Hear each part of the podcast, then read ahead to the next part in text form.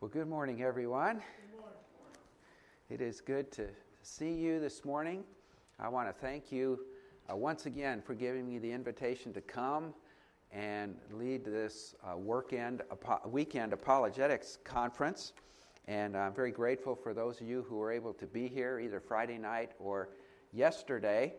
And uh, Brother Adam, I thank you so much for uh, considering me on leading these conferences. The few times I have been able to be here over the last year or two, I have really enjoyed it.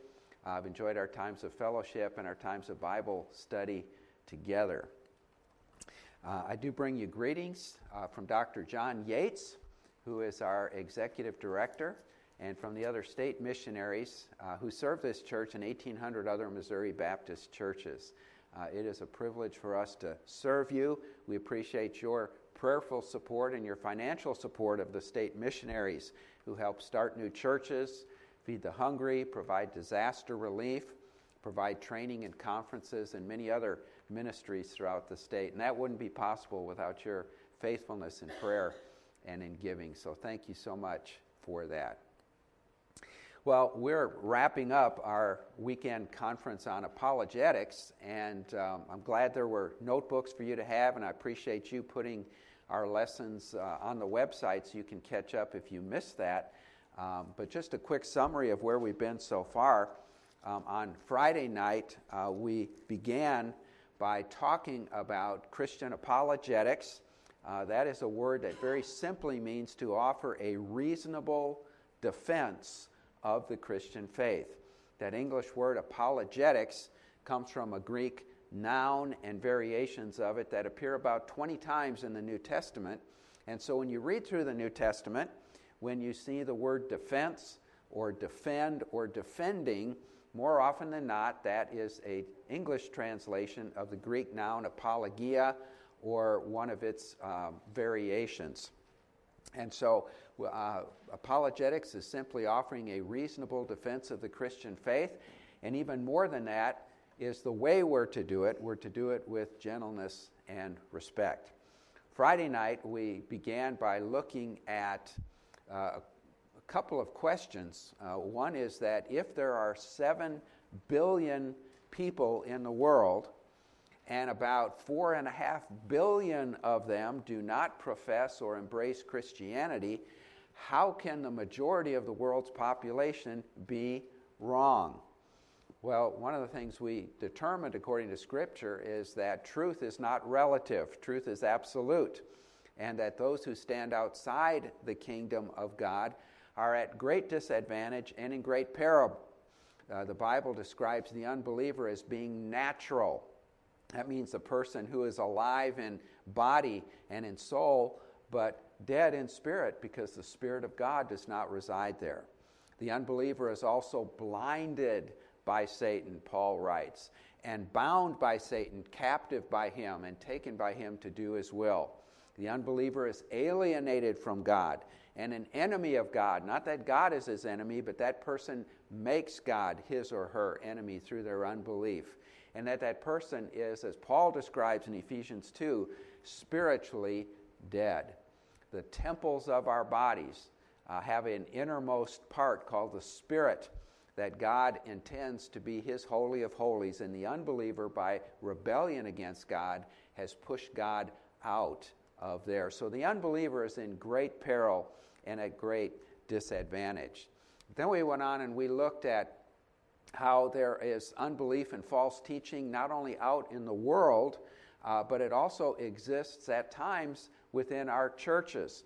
And we looked at 2 Corinthians chapter 11 uh, where Paul gives us three markers of false apostles who had infiltrated the church at Corinth, and they're good markers for us to use today. Paul said we need to beware of those who preach another Jesus, a different spirit, and a different gospel. And so, who Jesus is is a very important question to answer correctly. Who is the Holy Spirit is an important question to answer correctly. And what is the gospel? What is the true good news is an important question to answer correctly as well. So we looked Friday night at those three markers and we laid them against some false belief systems and some false uh, forms of Christianity as well. And then yesterday we moved on and we looked uh, a little more specifically at some false belief systems that are very popular uh, in the world today. And we said really every belief system uh, has four basic uh, common threads that run through them. There is a problem. What's wrong with me? What's wrong with the world? What is the answer to that problem? Uh, how do I get from the problem to the solution? And who is the best example for me. And when we looked at those four guideposts, uh, we saw that when we talk about Hinduism or Buddhism or uh, Islam, uh, that they all have uh, answers to those questions. They have identified a problem, they've offered a solution, they've had uh, a means to get from the problem to the solution, and they've had a person who served as an example. But in every case, those four guideposts do not align with Scripture. And so it's important for us to know uh, what man's problem is. Man's problem is sin. What is the solution to man's problem? Well, that is salvation that God has provided. Well, how do we get there? We get there by the grace of God alone, through faith in Christ alone.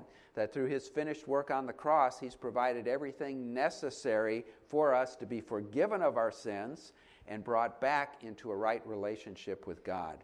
And then, who is the example that we hold up? Well, Christ is. He is our Lord, He is our Savior, He is the one who paid our sin debt, and He is the one who we should seek to imitate in our lives.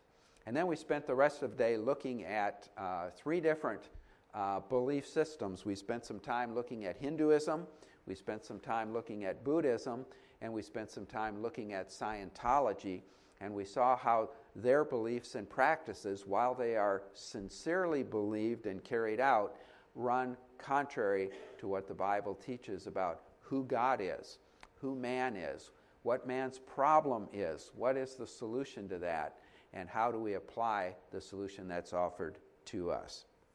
And so this morning, what I want for us to do in wrapping up our time together is looking at how we can share our faith with people who don't share our faith. When we encounter people uh, who may ring our doorbell and want to give us some literature or start a Bible study in our home, or when we sit on a bus or on an airplane next to people who embrace um, a non Christian world religion, how do we engage them in conversation? And how can we do so in a way that's biblically faithful and loving? So I want for us to look together at 1 Peter chapter 3.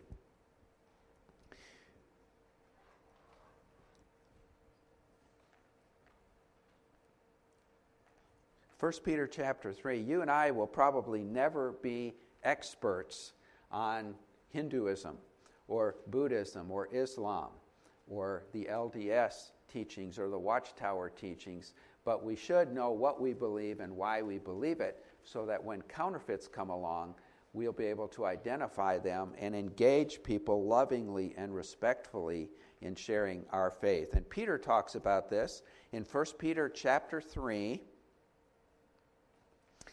And we're going to look at verses 15 and 16.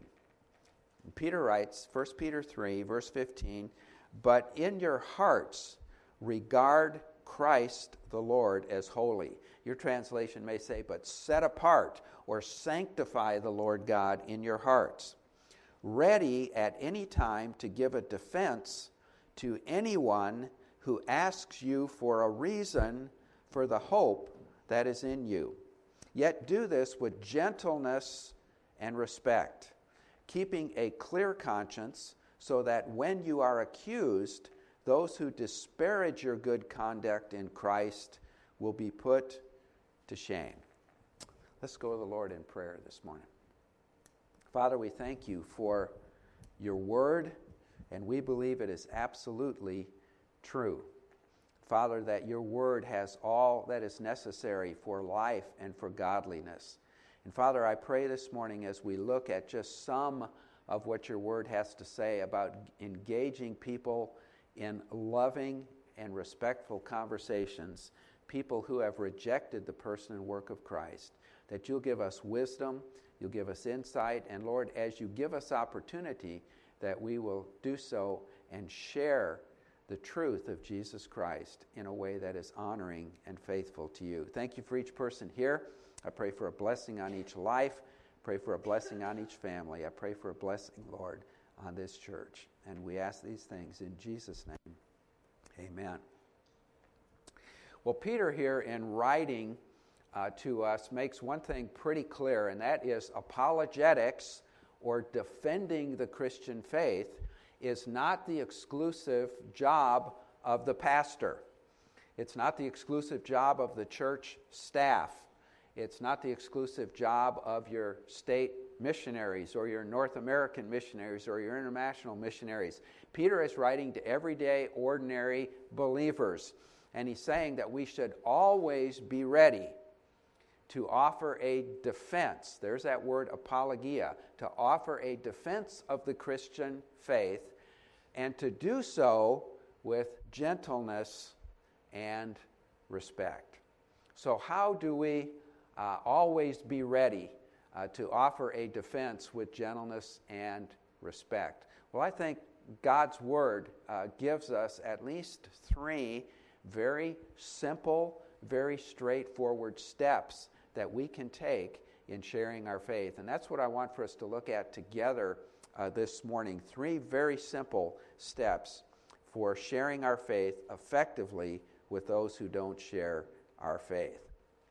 Well, first of all, I think God's word tells us to be ready. We should be ready. And Peter writes about that very clearly. He says, We should set apart the Lord God, sanctify the Lord in our hearts, and always be ready to offer a defense, to be ready to give a reason for the hope that is within us. And that is a charge to every one of us as believers. So, if we're supposed to be ready, uh, how can we be ready? Well, I think there are several uh, ways that God's Word tells us we can be ready. First of all, we need to be ready in our own hearts. In other words, we have to have our relationship with God settled. Jesus told a number of parables warning us, urging us to be ready. He said, You don't know at what time I'm going to return. You don't know when the master is going to return. And what will the master find you doing when he does? So be ready. And so that means that we need to, first of all, settle our relationship with Christ we need to know that we have an everlasting, unbreakable covenant relationship with God that's entered into by the grace of God alone through faith in Christ alone. Jesus has done all of the work necessary for us to be forgiven of our sins and to be brought back into a right relationship with God. Through his sinless life, through his sacrificial and substitutionary death on the cross, through his physical resurrection from the dead, Christ has conquered Satan, sin, and death for us. All of the work necessary for us to have eternal life has been accomplished in Christ. And so, what do we need to do? We need to do what Jesus says when he lays down the requirements for eternal life in John 5 24. He says, The one who hears my word and believes on him who sent me has everlasting life and will not come into condemnation because they passed from death unto life. So, what are the requirements for eternal life? We hear the gospel message, we hear the word of God, and we believe. We place our faith and trust in Jesus Christ. So, the first step in being ready is to know that we have an everlasting, personal unbreakable relationship with the Lord Jesus Christ. And then I think another uh, way that you and I can be ready is once we've settled that eternal question in our hearts, is that uh, we need to know what we believe and why we believe it. We were talking yesterday during some of the break times about the fact that um, many of the counterfeit forms of Christianity like the Watchtower and the LDS Church, have drawn into their membership many evangelical Christians, including Southern Baptists. Well, why is that? How can those who proclaim another Jesus, a different spirit, and a different gospel uh, draw people who are supposed to be evangelical Christians into their fold? I think one of the answers to that is so oftentimes we don't know what we believe. Just about everybody professes a belief in Jesus. Our Muslim friends say they believe in Jesus and have a high regard for Jesus, but they believe in a Jesus who is only human. He's not divine. A Jesus who didn't die on the cross or rise from the dead. Our Mormon friends believe in a Jesus who's really not any different than you and me. He just progressed to godhood ahead of us, and we can become gods too, just as Jesus did. Our Jehovah's Witness friends believe in a Jesus who's a created being, created as Michael the archangel. Well, that's a different Jesus from the Jesus of the Bible. So we need to know who the real Jesus is.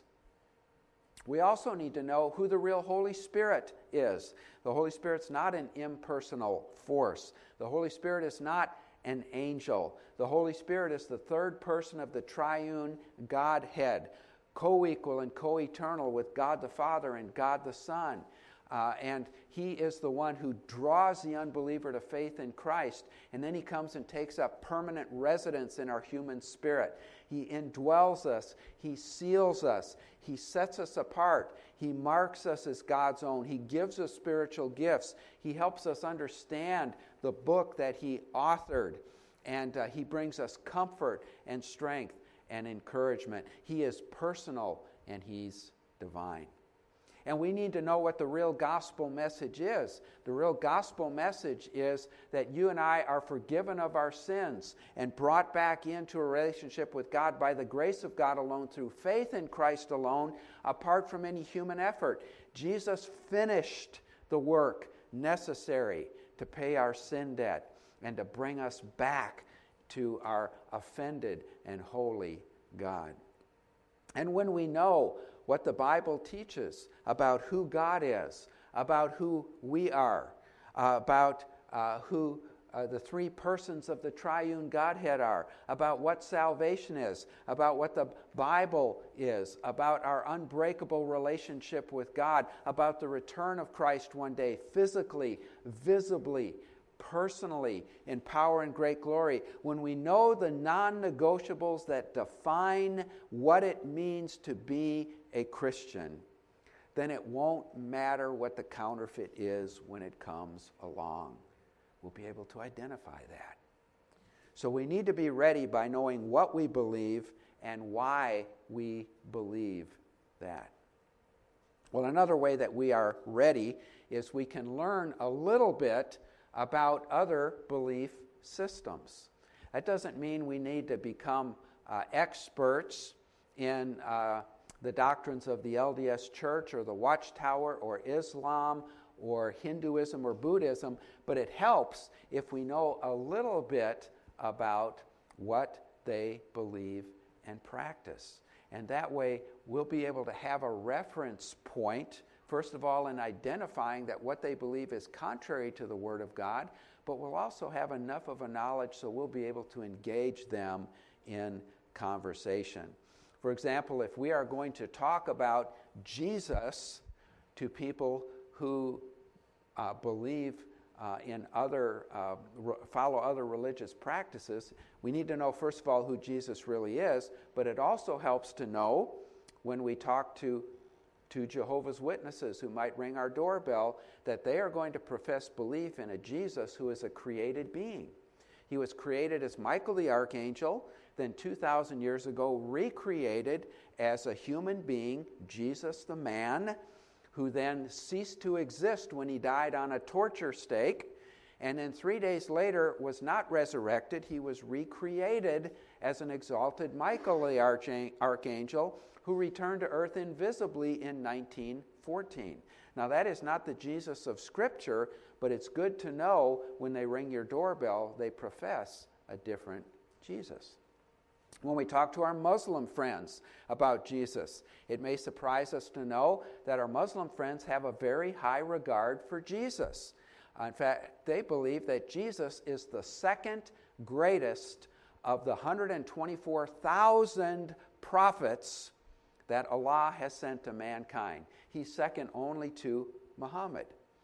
They also believe Jesus was born of a virgin, but they don't believe in a biblical virgin birth. They believe uh, that this was not God coming in human flesh. This was Allah placing a blob of tissue into the womb of Mary.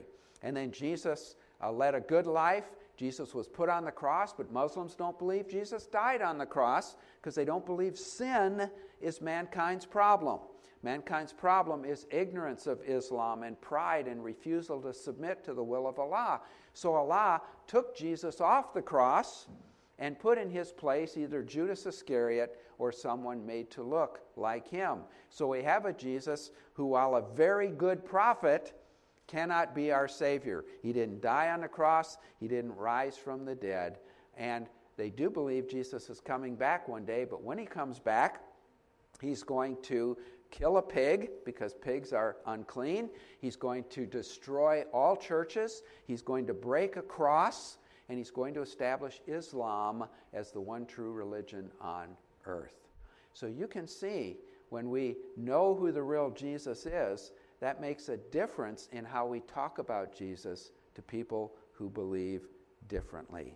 And so we need to be ready by, first of all, having our hearts right with God, knowing what we believe, knowing a little bit about what other folks believe. And then I think there's one other way that we can be ready, and that is for us to prepare some very simple questions in advance. Uh, some very basic questions that we can ask anybody, whether they're an atheist whether they're a Muslim, whether they're a Mormon, whether they are uh, of, the, of uh, the Jewish faith, um, or some other belief system. Very simple, non threatening questions. Uh, for example, we could ask them uh, if they're a uh, Hindu, for example. We could say, Have you been a Hindu your entire life? Or did you convert to Hinduism? that makes a difference. Sometimes people are raised in a certain culture, they're raised in a certain faith, and they just believe that because their parents believed it, their grandparents believed it, their great grandparents believed it. It's more cultural than it is a conscious, willful uh, embracing of a belief system. If they were converted to that faith, you could say, Well, uh, how old were you when that happened? And what was it that caused you to believe that Hinduism was the one true religion. Uh, we could also ask them Have you ever investigated Christianity? What do you know about Jesus? What do you believe about him? Uh, what do you think man's greatest problem is? What's the one greatest problem that mankind wrestles with? And all the belief systems of the world have an answer to that question, believe it or not what mankind's problem is. Then you can ask, okay, if that's man's greatest problem, what do you believe is the solution to that problem? And how does a person get from that problem to that solution? Who do you think is the greatest person who ever lived? Who paves the way for us to provide for our beliefs? And so you can ask those questions. Those are pretty non threatening questions. We're not poking a finger in their eyeball and telling them they're going to hell. We're asking them some very simple, basic questions that will help reveal where they're coming from in their journey of faith. So, Peter tells us we need to be ready. And that's the first step for all of us. There's a second step, I believe, and that is to be gracious. We want to be ready, first of all, but secondly, we want to be gracious. Peter here, you know, Peter could be a pretty straightforward, in your face kind of guy. I think he mellowed and matured as he grew in his walk with the Lord. Because by the time he writes 1 Peter 3, uh, he's not wanting to call fire down from heaven. He's not taking out a sword and cutting off somebody's ear. Uh, you know, he's, he's not telling Jesus he can't go to the cross. Uh, Peter's saying, look, we got to be ready, but when you share your faith, do it with gentleness and respect. Our goal when we talk to somebody who's outside the kingdom of God should not be primarily to win a debate. It should not be primarily to get the last word in. It should not be to shout over the top of that person until that person gives up and goes away. Our goal should be to leave a gracious word of truth and to leave it with gentleness and respect. So, when we talk about graciousness, what do we mean by that? Well, I've just sketched down a few uh, thoughts about that and being gracious. One thing we can certainly do is we can resist rudeness. We can resist rudeness. Um, I, I know that when people come to your door from counterfeit forms of Christianity, they always come right when you're sitting down to dinner or just about when you're getting ready to go in your car and leave. You've got some place to be. And so that usually gives us a good excuse to tell them to go away. Uh, sometimes I've had people tell me, I saw those people come to my door, I told them they're going to hell, and I slammed the door in their face. I guess I told them. Yeah, you told them that you're really a rude person who cares nothing whatsoever about them. Uh, so we have to avoid rudeness. Uh, I remember several months ago I was speaking in one of our Missouri Baptist churches. Um, and uh, they had asked me to come and talk about Jehovah's Witnesses and how the beliefs of Jehovah's Witnesses are different from those of Orthodox Christianity. And so uh, I did, and I tried to be very gentle and very respectful in acknowledging the difference in beliefs. And after services were over, I noticed there was a young lady kind of standing off to the side, and she waited till everybody else had sort of come through and said their goodbyes she came over and she shook my hand and introduced herself. And she said, I'm a Jehovah's Witness. And she said, I came today because somebody invited me to come. They told me you were going to talk about Jehovah's Witnesses. And I said, Well, thank you for coming. And I said, I know we probably don't agree on a lot of things, but I, I hope I accurately and faithfully represented what you believe.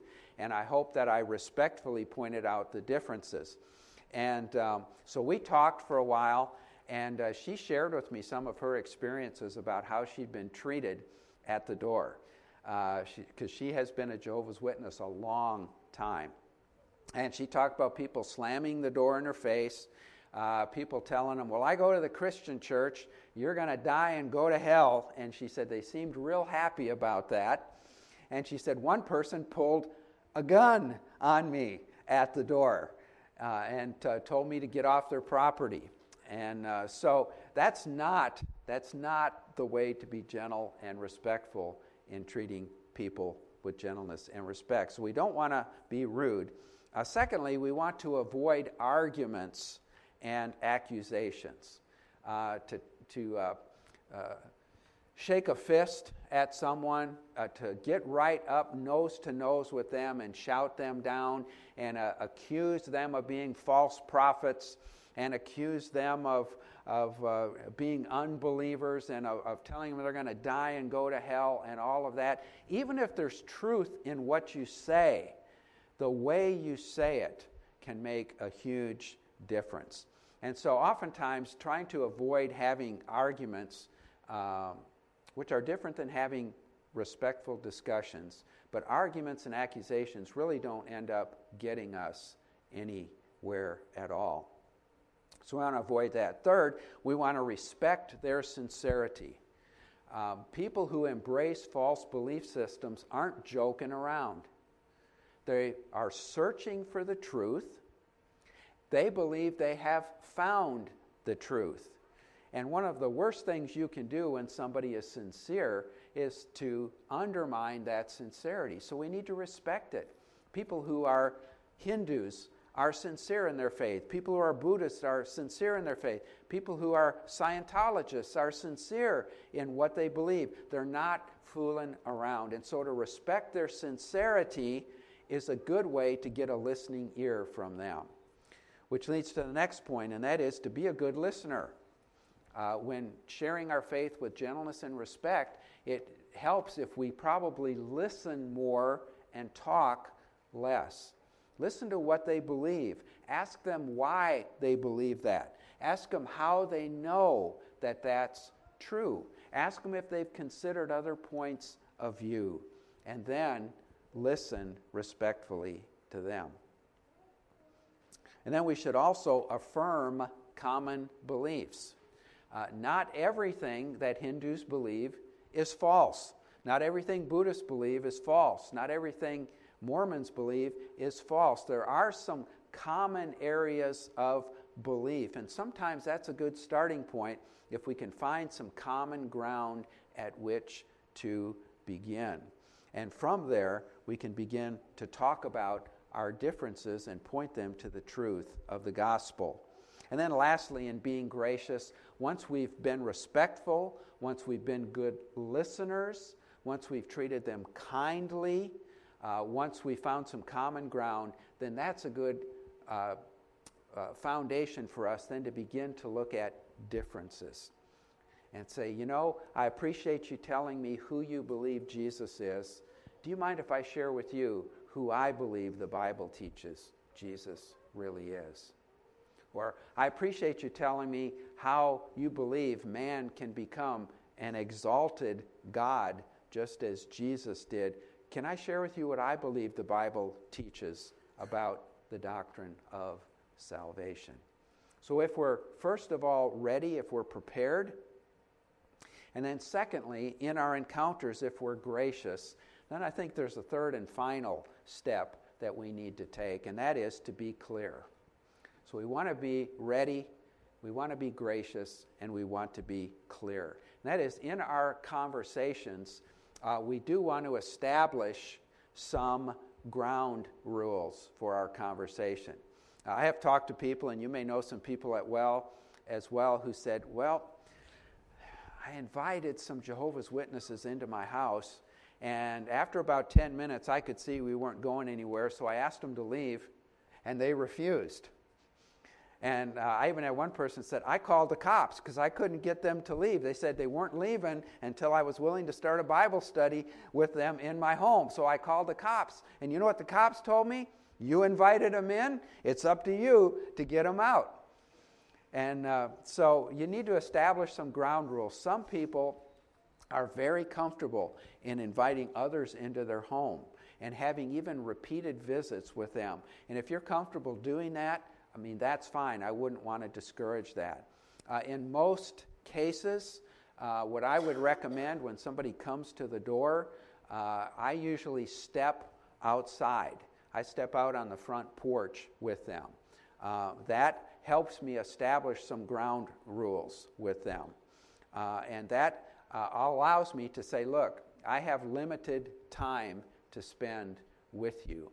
Um, and, uh, but I appreciate your coming. Uh, let's have a nice conversation for just a few minutes. By stepping outside, uh, you have begun the process of establishing ground rules, which means then, by doing that, you can give them a time frame. You can say, Look, I appreciate you being here. I've just got a few minutes to talk with you. Do you have just a few minutes? More often than not, they're going to say, Well, sure, we do. We're glad that you're going to talk to us. And that leads to the next part of being clear, and that is to control the conversation. One of the things that I have done wrong so, so many times at the door is I will let them drive the conversation. I'll let them drive the agenda. They know exactly what they want to talk about when they come to your door. I even have purchased from the Watchtower a little booklet, a training booklet that says when you go to the door and you talk about this, here's how they're going to respond. They might say this, they might say this, or they might say this, and here's how you answer them back. So they're very well prepared, which I really admire in them. They're prepared to share their faith. But if you allow them to lead the conversation, you may never get to the point of getting to the gospel message itself. So, the way, what I would recommend doing in controlling the conversation is to uh, stay on topic and to say, Look, I appreciate your being here. I only have a few minutes. Do you mind if I ask you a couple of questions? And that's when you can ask them some questions about what they believe about Jesus, what they believe about the Holy Spirit, what they believe about the gospel. Um, I think even more effective at times to say, look, I only have a few minutes, so let's just cut to the chase. You know, you do such a great job, so faithful, of going to the Kingdom Hall every week. And you read the literature the Watchtower gives you, and you go door to door, oftentimes with people who are very rude and hostile towards you. When you get done with this life, what do you hope to accomplish? When you've breathed your last, what do you expect to happen? And our Jehovah's Witness friends would say something like this Well, when I die, I'm going to cease to exist. Jehovah's Witnesses believe in what we would call soul sleep. They would call it annihilation. They believe you can't separate the soul and the body. So when the body dies, the soul dies and ceases to exist. But here's what they'll say If I have been found faithful by Jehovah, one day he will resurrect me he will bring me into his millennial kingdom, and I will have the opportunity for a thousand years to prove myself faithful. And if at the end of the thousand years I prove myself faithful, then and only then I will be allowed to live in paradise on earth. So I say to that, okay, so do you know for sure you're going to live in paradise on earth. No, I don't know for sure. You can't know for sure. That's why I go door to door. That's why I try. Well, what about heaven? No, heaven is for Jesus and the 144,000. And there's virtually no hope of any Jehovah's Witness born after 1935 of being in the 144,000. Their hope is to be the anointed class, to maybe, just maybe, live forever in paradise on earth. But even if they've lived a faithful life now, after they're resurrected, they got to live faithfully for another thousand years. And say that I appreciate your sharing with me. That's very interesting. Do you mind if I can share with you my confidence in my eternal destiny? I know what's going to happen to me. When I die, my body will go in the grave, but my soul and spirit will be caught up to heaven to be with the Lord. And then one day, He's going to resurrect this body that's in the grave and reunite it in glory with my soul and spirit. And my salvation will be complete when I'll be fully conformed to the image of Christ. And Jesus said, As long as I live, you live, and wherever I am, you will be with me. And I know that I know that I know that's going to happen because Christ has paid my sin debt in full. And he has offered to me eternal life by his grace alone, through faith alone. I don't have to go door to door. I don't have to be found faithful. I want to do that. I need to do that out of gratitude to God. But my eternal destiny hangs in the balance on the person and work of Jesus Christ. It doesn't depend on me. You can share that in just a few minutes at your door. A couple other things about being clear is that if they want to give you literature, uh, I always gladly take literature uh, from them. Um, and, and I offer to give them literature in exchange. Most of the time, they won't take it. Sometimes they will. But I'm always willing to take that from them. And then, one last thing you can do on being clear is say, Do you mind? Could I pray for you? And they may or may not allow you to do that, but that's a good way to close that conversation. You've stepped outside, you've controlled the conversation, you've limited the time, you've gotten to the bottom line on what this is all about. You've shared a graceful word of truth about the gospel message, and you've offered to pray with them. So we need to be ready, we need to be gracious, and we need to be clear. And then we need to just leave the results up to God. It is not our responsibility to save anyone. Only God does that.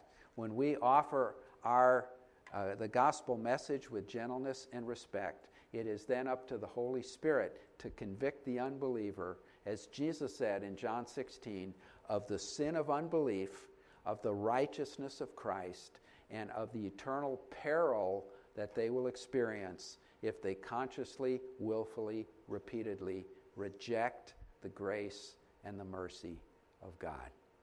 You and I are successful in sharing our faith whenever we share it with gentleness and respect.